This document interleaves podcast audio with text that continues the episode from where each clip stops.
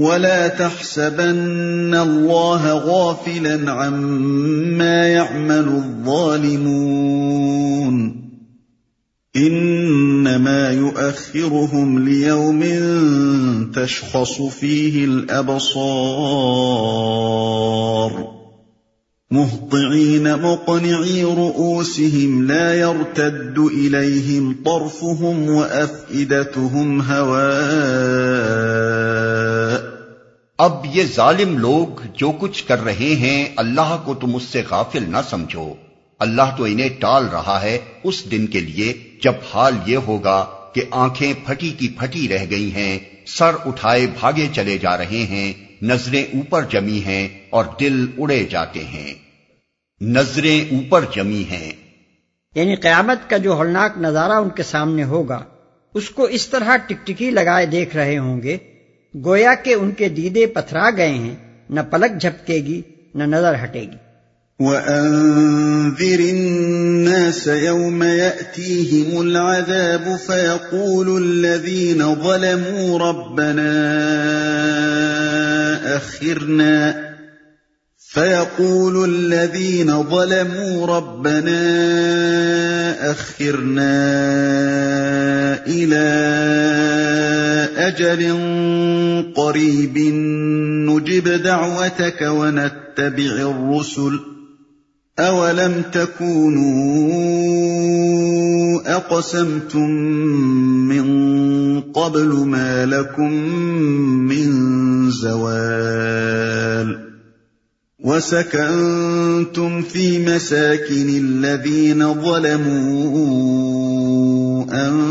انفسهم وتبين لكم كيف فعلنا بهم وتبين لكم كيف فعلنا بهم وضربنا لكم الامثال اے محمد، اس دن سے تم انہیں ڈراؤ جبکہ عذاب انہیں آ لے گا۔ اس وقت یہ ظالم کہیں گے کہ اے ہمارے رب، ہمیں تھوڑی سی مہلت اور دے دے، ہم تیری دعوت کو لبیک کہیں گے اور رسولوں کی پیروی کریں گے۔ مگر انہیں صاف جواب دے دیا جائے گا، کیا تم وہی لوگ نہیں ہو جو اس سے پہلے قسمیں کھا کھا کر کہتے تھے کہ ہم پر تو کبھی زوال آنا ہی نہیں ہے؟ حالانکہ تم ان قوموں کی بستیوں میں رہ بس چکے تھے جنہوں نے اپنے اوپر آپ ظلم کیا تھا اور دیکھ چکے تھے کہ ہم نے ان کے ساتھ کیا سلوک کیا اور ان کی مثالیں دے دے کر ہم تمہیں سمجھا بھی چکے تھے۔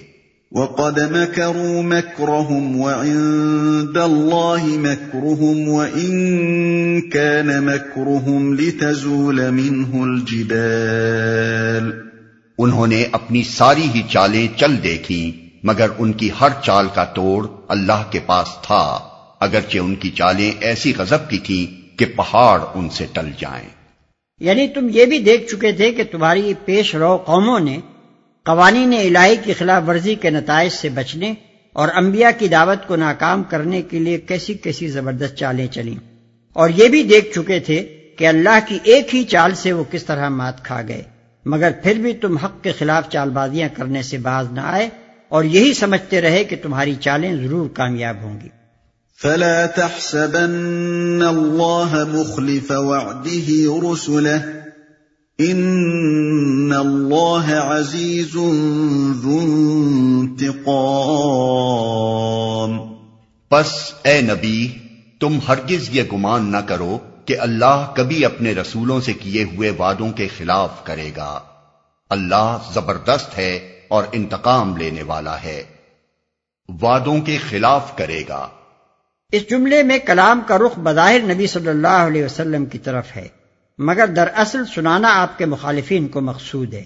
انہیں یہ بتایا جا رہا ہے کہ اللہ نے پہلے بھی اپنے رسولوں سے جو وعدے کیے تھے وہ پورے کیے اور ان کے مخالفین کو نیچا دکھایا۔ اور اب بھی جو وعدہ وہ اپنے رسول محمد صلی اللہ علیہ وسلم سے کر رہا ہے، اسے پورا کرے گا اور ان لوگوں کو تحس نحس کر دے گا جو اس کی مخالفت کر رہے ہیں۔ يوم تبدل الارض غير الارض والسماوات وبرزوا لله الواحد القهار ڈراؤ انہیں اس دن سے جبکہ زمین اور آسمان بدل کر کچھ سے کچھ کر دیے جائیں گے اور سب کے سب اللہ واحد قہار کے سامنے بے نقاب حاضر ہو جائیں گے۔ کچھ سے کچھ کر دیے جائیں گے۔ اس آیت سے اور قرآن کے دوسرے اشارات سے معلوم ہوتا ہے کہ قیامت میں زمین و آسمان بالکل نیست و نابود نہیں ہو جائیں گے، بلکہ صرف موجودہ نظام طبیعی کو درہم برہم کر ڈالا جائے گا۔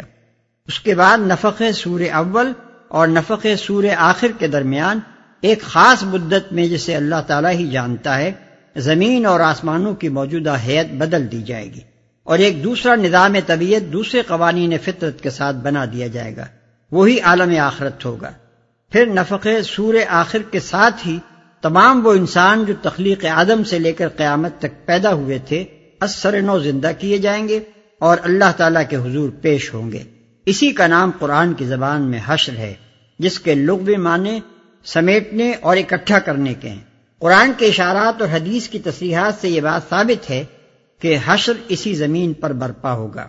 یہی عدالت قائم ہوگی یہی میزان لگائی جائے گی اور قضیہ زمین برسر زمین ہی چکایا جائے گا۔ نیز یہ بھی قرآن و حدیث سے ثابت ہے کہ ہماری دوسری زندگی جس میں یہ معاملات پیش آئیں گے محض روحانی نہیں ہوگی، بلکہ ٹھیک اسی طرح جسم و روح کے ساتھ ہم زندہ کیے جائیں گے جس طرح آج زندہ ہیں۔ اور ہر شخص ٹھیک اسی شخصیت کے ساتھ وہاں موجود ہوگا جسے لیے ہوئے وہ دنیا سے رخصت ہوا تھا۔ وَتَرَى الْمُجْرِمِينَ يَوْمَئِذٍ مُقَرَّنِينَ فِي الْأَصْفَادِ. سرابيلهم من قطران وتغشى وجوههم النار. ليجزي الله كل نفس ما كسبت. إن الله سريع الحساب. اس روز تم مجرموں کو دیکھو گے کہ زنجیروں میں ہاتھ پاؤں جکڑے ہوں گے تارکول کے لباس پہنے ہوئے ہوں گے اور آگ کے شولے ان کے چہروں پر چھائے جا رہے ہوں گے۔ یہ اس لیے ہوگا کہ اللہ ہر متنفس کو اس کے کیے کا بدلہ دے گا۔ اللہ کو حساب لیتے کچھ دیر نہیں لگتی۔ تارکول کے لباس پہنے ہوئے ہوں گے۔ بعض مترجمین و مفسرین نے قطران کے معنی گندک اور بعض نے پگھلے ہوئے تانبے کے بیان کیے۔ مگر در حقیقت عربی میں قطران کا لفظ زفت، قیر، رال اور تارکول کے لیے استعمال ہوتا ہے۔ هذا بلاغ للناس ولينذروا به وليعلموا أنما هو إله واحد۔ وليعلموا أنما هو إله واحد وليذكر أولو الألباب یہ ایک پیغام ہے سب انسانوں کے لیے اور یہ بھیجا گیا ہے اس لیے کہ ان کو اس کے ذریعے سے خبردار کر دیا جائے اور وہ جان لیں کہ حقیقت میں خدا بس ایک ہی ہے اور جو عقل رکھتے ہیں وہ ہوش میں آ جائیں۔